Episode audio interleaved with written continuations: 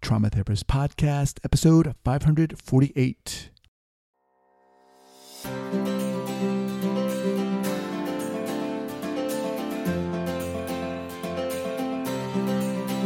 All right, welcome back to the Trauma Therapist Podcast. My name is Guy MacPherson.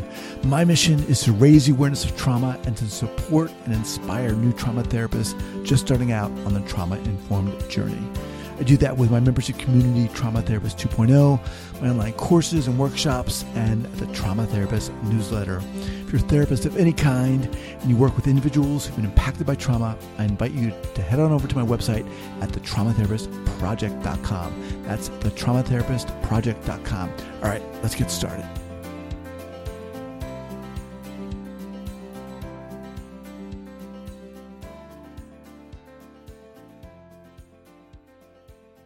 All right, folks, welcome back to the Trauma Therapist Podcast. Very excited to have as my guest today, Eli Weinstein. Eli, welcome. Thank you for having me. Super excited to be here. All right, man. So, when Eli was 19, he says that he had little to no confidence in being himself.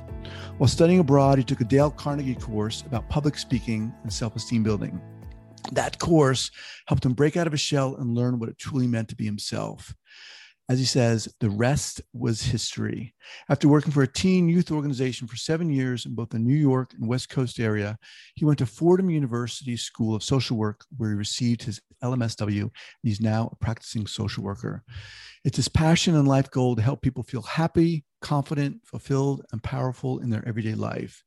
Eli has gone on to create ELIvation, which I love that word, by the way, where you're using that. A program that focuses on public speaking, confidence boosting, relationship coaching, mental health, general motivation, and inspiration. And he's also been featured on the Kelly Clarkson Show. All right, brother, welcome, man. That was a deep dive into my website bio right there. Yeah. no, I have an updated one of like uh, being an LCSW and a podcast host. But yeah, that's basically the gist of it. You know, when I was younger, I didn't have a lot of confidence in myself because of my diagnosis of ADHD. It kind of threw me off a lot. But over the years, learning, growing as a person, I found skills that I knew I can translate to other people, which is why I became a therapist. And now I'm a licensed clinical social worker. I have a private practice, work at a group practice, and doing the best I can, you know? Okay. All right. We're done. I'll see you next time. Wait, before before I want to dive in, but before we get there, share with the listeners where you're from originally and where uh, originally from, from Long Island, New York. Okay. Where Still in Long Island? Uh, Nassau County, West Hempstead. Nice. Okay. Yeah. Nice. I used to, I used to, well, I'm from New York originally, I used to live in Long Island. So um, awesome. That's how we're connected. Nice, nice, nice. All right. So let's, well, let's dive into it. So, you know, when you were younger, you said you just didn't feel like yourself. How did that manifest for you? What did, what was that like? Well, it was a, it was a weird place to be because I thought I knew that I was confident like I felt I was confident. I, I had a lot of social skills. I was out there, but really I, I wasn't. It was all in my head because in reality that was it was too much for people. Um, I didn't understand the balance of social cues and how to navigate picking up on people's um, emotional vibes that they were trying to let me know that hey, you're a lot right now. You're interrupting me, or all these kind of things. So I thought I was I was in the right. Uh, and through therapy, um, really understanding, taking a backseat perspective of my ADHD and where it kind of got me, I've learned it, to take it as a superpower to be able to understand where to put my energy and where to kind of step back my energy to let someone else shine. Mm-hmm. So it was a fun experience, a hard experience, but it's uh it's been a long road and I'm here now. Okay. So what age are we talking about when that started for you? Oh, I, I was diagnosed with ADHD like eight or like seven or eight. Eight. I was, okay. I was always like jumping and dancing and all over the place, energy up the roof. I was all over the place, and uh, my teachers would say that I was always dancing and singing in class. Um, I had a lot of energy. It was a uh, it was a good time, yeah, and yeah. Uh, I really really thank my parents for their patience as a kid. You know, there just remind me of this um, uh, a great TED talk. I don't know if you've seen it, but it was one of the most downloaded TED talks. Okay, yeah, Sir Ken Robinson. Sir Ken Robinson. Sir Ken Robinson. His first TED talk, he talks about this woman. He talks about he's a big, well, he recently passed away, amazing dude, but he uh, was really a champion for education and creativity in education mm-hmm. and the way that we as a society and as a world educate people. Yeah. And he shares this one story of this uh, dancer who was getting into a lot of difficulty at school, wasn't uh, being able to pay attention, and so forth.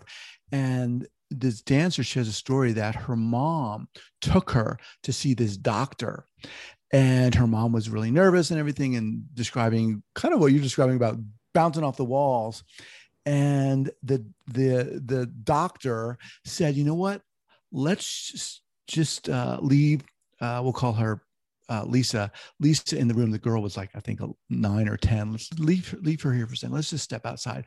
And the mom and the doctor stepped outside. And um, before they left, the guy turned on the radio and they watched her through the window in the in the door and she started dancing mm-hmm. and the guy said you know what there's nothing wrong with your daughter she's a dancer she's not yeah. sick she's a dan-. and it was beautiful so you talked about you know making this your superpower and i really i don't know i just really appreciate that well yeah because sometimes you know i work a lot with kids uh, teenagers really specifically and that mentality of parents of coming in saying my kid has x y and z or he's had a struggle with x y and z or this is the diagnosis that another person has put on him.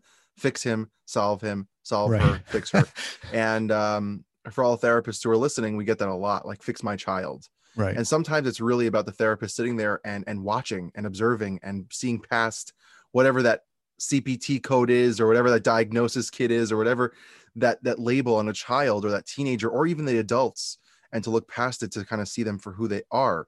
And one of the things, you know, I, I am certified in trauma focused CBT and I do work a lot with trauma. And I, I know I can say this here. I love working with trauma um, because a lot of it is looking past the trauma, like right. seeing the person for who right. they are, not because of their trauma, which is sometimes hard when uh, you don't know how to do that. So it has right. taught me to see past someone. I even eventually went into like a boys, I was in like a, a boys singing group for a male um, um, for about four or five years where I traveled America and the world a little bit um, to sing and dance. Like I I use that energy to do that. Nice. And now as a father, I sing and dance with my daughter all the time. So like I utilize that that energy that I have for hopefully good um, and has taught me to kind of look past someone's maybe symptoms that we see on the outside, but what's what's really inner. Nice. And, and yeah. That, yeah. Yeah. I appreciate that. All right. So you um get diagnosed at a young age you had these challenges what at what point were you did you go to therapy you started oh, therapy throughout throughout since throughout. i was like eight or nine um uh, i was on medication you know adderall ritalin uh, concerta vyvanse all the wow. all the uh, medications okay. trying the different combinations eventually stopped when i was in college um because i felt i didn't need it and i learned how to kind of balance and, and deal with it on my own in a healthier way not that I'm, I'm saying that medication's wrong. If it's for you and you're still util- utilizing it and it's helping you, good for you. I just felt I didn't need it anymore and learned how to be able to handle it um, differently. It doesn't mean um, it doesn't creep up sometimes. It doesn't mean that ADHD doesn't kind of get in the way sometimes of my life, my thought process, my brain, um, getting things done, organizing, and stuff of that nature. Um, but it was uh, a long journey to kind of learn what I needed for myself to be able mm-hmm. to balance for me. And when you did you go to college specifically to become a therapist? Uh, I went to undergrad at Touro University uh, just for um, majoring in psychology, but eventually went to Fordham grad school specifically to be a uh, to be a social worker. Yeah, an LCSW okay. to, to eventually get my LCSW. Okay, now lead us through, talk us through how things unfold such that you wanted to work with kids and realize that. So I don't specifically work with kids. I work with I like to work with teenagers and young teenagers. adults. Okay. Uh, kids scare me. Uh, even though I love children and I'm a parent myself, I struggle with my skills being able to. Uh, I'm not certified in play therapy and all those other kind of therapy styles, so I'm not really well versed okay. and don't have the confidence to deal with younger children. Okay, I um, apologize. Um, I misspoke. No, no, no, it's teen, fine. Teens. Yeah, but in a non-therapeutic sense, I'm great with kids. You know, I, am fun. I, I sit down and I play. I connect on their level. But as a therapist, I don't have that same feeling. But definitely with teens and young adults, um, it's funny when I was in grad school and people would ask me, "What do you want to be your specialty? Like, what do you want to go into?" And I said, "Trauma is part of it, relationships." And um, I love doing marriage and relationship work. And I also love teens and young adults. And they all thought they're like, what is wrong with this guy? Teens, who wants to work with teens? And I love working with teens because it's such an iconic time in someone's life to learn skills to help them for their future. As parents, that's what we're doing. We're educating for our kids to be adults. Right. So, as a therapist, to be able to be there with them as an objective, healthy role model, a healthy viewpoint, a healthy mindset to help them kind of grow on that journey is something that I find is an unbelievable experience and an honor for me. It's not so easy, but uh, it's very hard at times. Um, but it is an experience that I love. And same thing for young adults, like that college age kind of maturity level to be able to go further in their life. Mm-hmm. Um, how long have you been doing that? Working with teens specifically? Five mm-hmm. years or so. Okay. As, and as a therapist, five, uh, around five years. I worked at a youth organization um, where I was uh, part of a team where I would run events. Um, it was a religious organization, uh, run events and kind of things um, in that nature to kind of give teenagers a safe space to go, to feel comfortable, to have social settings um, for about seven years. And, I, and uh, yeah, it was fun times. But that wasn't as a therapist. That was just uh, a side job or a hustle kind of thing. So you've been doing this for for a while. Yeah. Five years is a is a good chunk of time. Share with us, Eli, if you can, a a, a, a gold nugget of what you've learned in working with teens. For example, maybe you started off thinking, "All right, I'm going to do this or Yeah. be this way," and now you realized, you know, something else. I definitely the two things that I've learned is that I have to let the teenager kind of set the pace, um, because a lot of times parents and educators are trying to force or push a certain narrative for what they want the teens to do, and therapy is supposed to be a comfortable zone where they feel that they have the power in the relationship to be able to make them feel comfortable. So really, it's about letting them lead. It's letting them um, kind of instead of me as a young therapist, I used to like jump in and try to talk and try to get them and push them and you know shape them and whatever words you want to use to kind of get them to talking. Um, but really, I had to kind of take a step back and wait to give them that space to be able to um, join in in the process and and buy in to the therapy Right. process.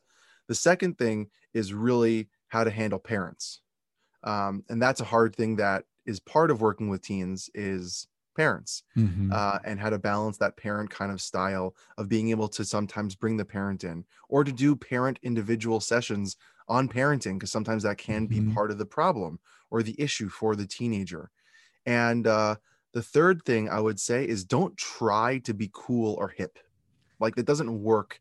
They see right through that garbage. They see right through all the words you're trying to use and the lingo you're trying to figure out just be yourself and be as authentic because that matters to teenagers a lot more whether they call you a weirdo or a nerd or you're old or whatever word they might use to joke around and make fun but don't try to be something you're not because teenagers are so amazing at reading past that Right. and seeing right through you and you're going to lose their respect Was that was that a mistake you made when you were starting out? No, I just something I've learned. The lessons I've learned Right. over the years of working teens. It's like I, I as uh my position when I was in the youth organization, I was higher up in the youth organization. I would train the advisors, the volunteers, the college kids who were helping with the teenagers, and I would notice that they would. And I did this also when I first started. I would dress a certain way and act a certain way and talk a certain way.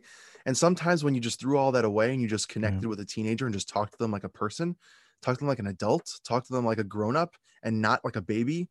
Um, and I've gotten that a lot where I've had teenagers when they come to therapy, they say like, "Don't do X, Y, and Z." My Mhm. last therapist literally gave me handouts for children. Like I Right. don't, I'm not a child. I'm a teenager. I'm smarter than that. I'm more mature than that. And sometimes it's really about seeing past their age and and looking at them as something a lot more than what their number, their age really does does tend to show. mm-hmm. So you obviously have a passion for this and connecting with uh, and impacting and inspiring teens and young adults. Are you ready to become the best version of yourself? Cerebral is here to help you achieve your mental wellness goals with professional therapy and medication management support, and it is 100% online. You'll experience the all new Cerebral Way, an innovative approach to mental wellness designed around you. You'll get a personalized treatment plan from a therapist, prescriber, or both in a safe and judgment free space. No more worrying about finding the right provider or scheduling appointments. Cerebral brings it all to you whenever and wherever you need it.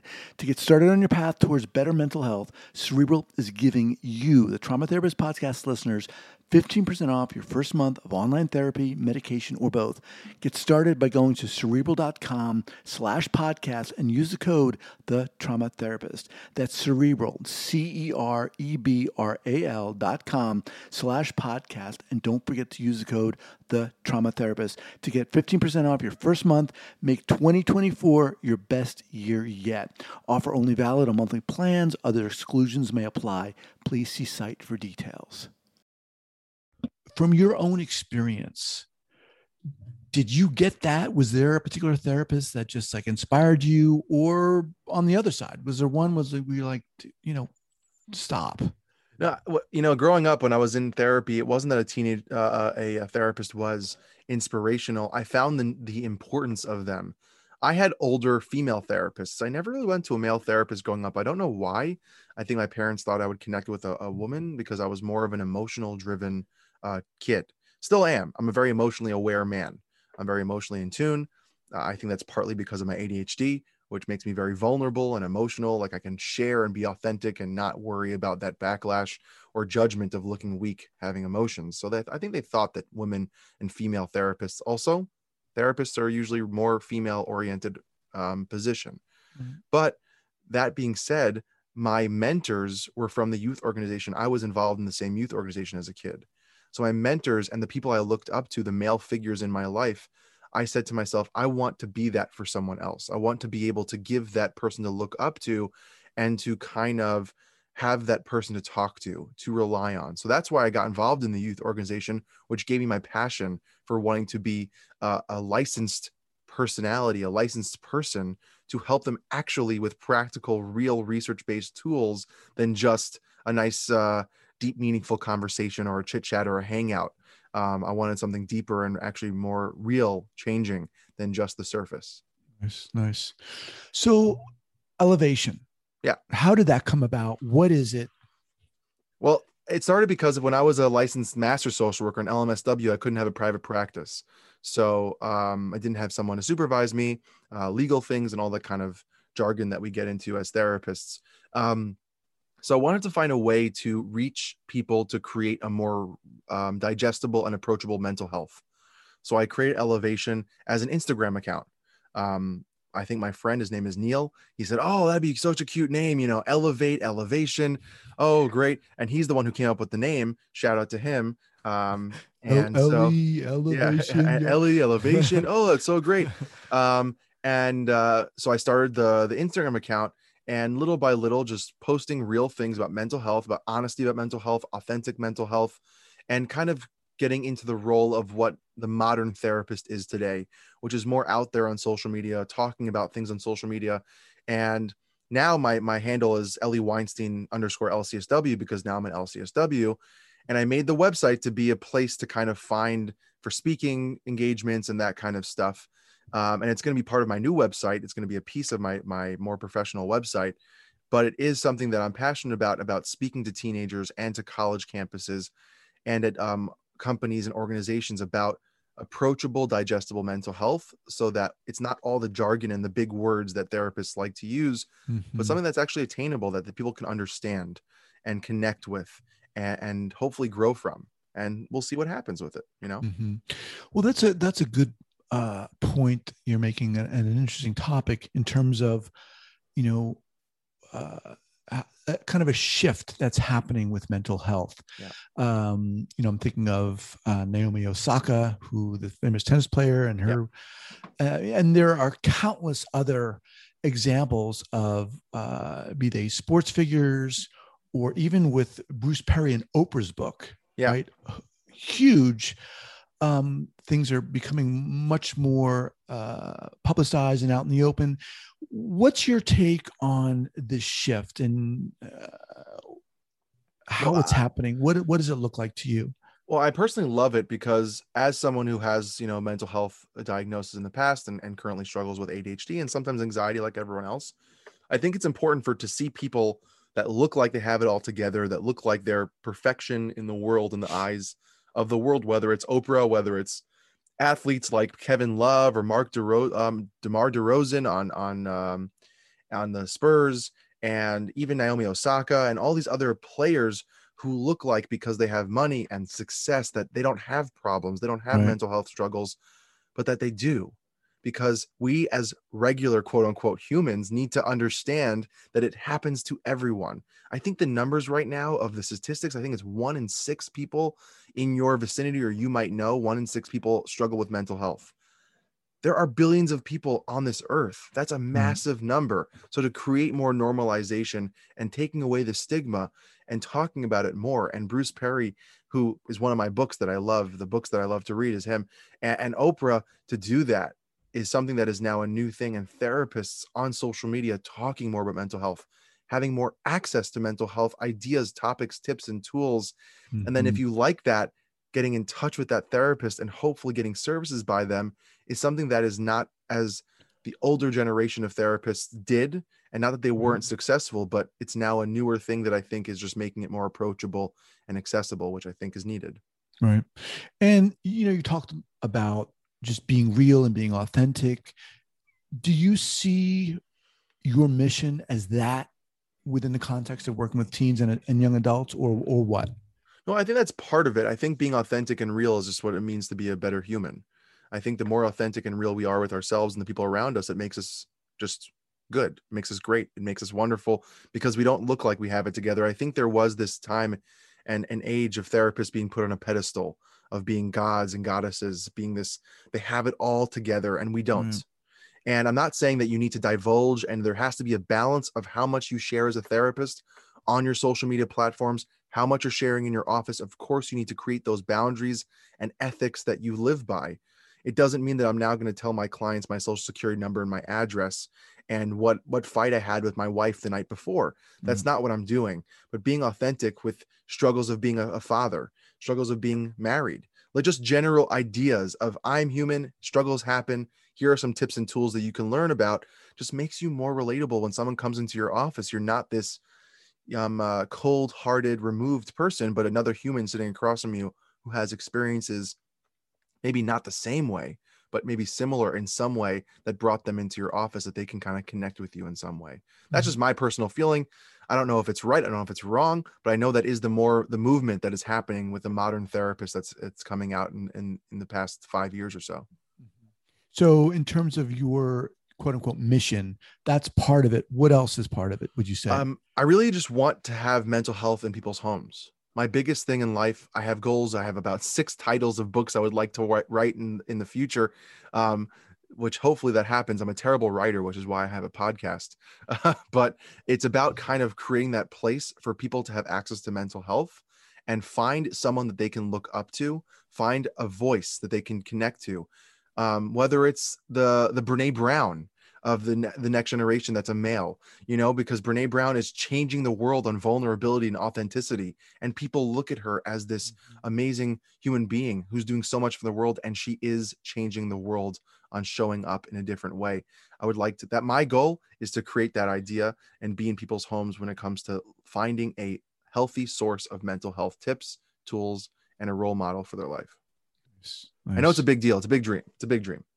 Well it's you know uh, as as the saying goes it takes one step you start with one step you know and you're certainly there how the heck did kelly clarkson come about I have no idea. I was literally sitting in my office. It was, I think, a Monday. I had a packed day on my schedule. My wife just got me AirPods, and I had my AirPods in, and I was, you know, listening to music, typing notes, and all of a sudden, my phone exploded. I got a LinkedIn message uh, through my website, through, um, um, I don't know, my phone, uh, just every aspect or a way of social media. I was reached out to by the producers of Kelly Clarkson because they were doing a little piece on mental health and fatherhood. It was in the beginning of the show. I think they were finding different pieces. I think it was like a mental health Monday. I forgot their tagline, whatever it was. And they were hosting um, um, the main person. His name is uh, Muhammad. His, uh, his account is called Chronicles of a Daddy, and he's like really bringing light to the black community, males, men, fathers in the black community showing up for their family. And they wanted a therapist, and they wanted someone who liked one of his posts, I think, and that one of the and they found me. I don't know how. And it was supposed to be a little segment with me just alone about mental health and fatherhood. Of course as tv goes that got kind of cut. But in the end it, i was on the couch talking to kelly clarkson about mental health and fatherhood. cool is that? And it was a really amazing experience. And i'm still trying to work on things with them and figure things out. And who knows what happens in the future. Wow. Very cool yeah and she's a really nice person by the way Very cool. Really, she's actually really nice. She gave me a big hug and she whispered in my ear. She says, "Thank you for moving all your clients for me because I had to move my schedule around." Oh, Like she actually noticed and was it was it was a great experience. good for you. Good for you. Well, look, man, you are one one inspiring dude. Um, tell us about your podcast. So I have a podcast called The Dude Therapist. It's called that because I'm a dude who happens to be a therapist, uh, bringing kind of a male voice to mental health. Uh, but I talk about all things across mental health and wellness and motivation. I have guests on. I have my own things, my own monologues. I've been doing it for about a year or so, um, and it's really exciting for me. I love connecting with other people, uh, other mental health professionals, other wellness people in the wellness world, kind of bringing a voice to um, growing and success and it's really fun for me. It's a hobby of mine, um, and uh, I love it. I really do. It's, I really love it, and who knows where, where that takes me. But as of now, I really don't care. I'm just enjoying it. Awesome. So, the dude therapist. Uh, what's the best way for people to reach reach you, Eli? Um, through the Dude Therapist, Okay. Yeah, in general, Yeah. and the dude Well, therapist. I have a social media account, Eli Weinstein underscore LCSW on on Instagram. I have an Instagram, The Dude Therapist, which is my podcast, and uh, soon to have a website, Eli Weinstein EliWeinsteinLCSW.com. My old website is elevation.org. com was taken so uh just trying you know you can reach out any way possible and you can listen to my podcast on itunes spotify and any other podcast hosting site All right. Awesome. As we wind down here, how about a go-to book recommendation, whether therapy related or not? What do you got? So one of my I have two of my favorite. I'll give you two of my favorite books. One of my favorite books is The Last Lecture by I think his last name is Pouch or Pouch, uh, and he passed away. It's basically he was a professor I think in Pittsburgh, and he gave like a last talk that he wanted to enlighten and give his kids and his children and his students and his family like a last goodbye. I think there was a YouTube video about yeah, it, a speech was. but the book has is so moving. I read Uh-huh. it every couple of years. As a father, as someone who tries to connect with my child, it is something that brings me to tears every time I read it because it's so beautiful and moving the lessons he learned and the one the things he wanted to impart for his kids that are actually valuable and meaningful. When it comes to therapy and mental health, I really I read a lot of nonfiction books. Um, I love reading, and I would say the two moving books that I I, I go to is um, Raised by Dogs by Bruce Perry is one of my favorite. Dr. Bruce Perry, one of my favorite books on The, trauma. just the boy who was raised the as boy a raised by a dog. Yeah. Yeah. I always get that wrong. The boy was raised by a dog, and um, I'm really into Brene Brown just because it's such a simple, easy read, and it's something that you can connect to. And I, I just find her relatable. And uh, of course, Bessel van der Kolk, you know, uh, when the body keeps a score. So, but the, really, Dr. Perry, I can read anything by Dr. Perry. I love his book, Born for Love, as well. Wonderful, wonderful book. Awesome. Awesome. Eli, thank you, man. Um, check out the dude uh, therapist uh, and congrats on doing getting to 50 episodes. Thank you, thank you. It's Ver- exciting. very you cool. know? Very cool. Um, all right, brother, man, I really appreciate it. Um, so once you get that new URL or website up, we can connect there, put everything on the show notes page. for sure. It's from podcast.com. Awesome, brother. All right, man. Take care. Thank you so much. All right.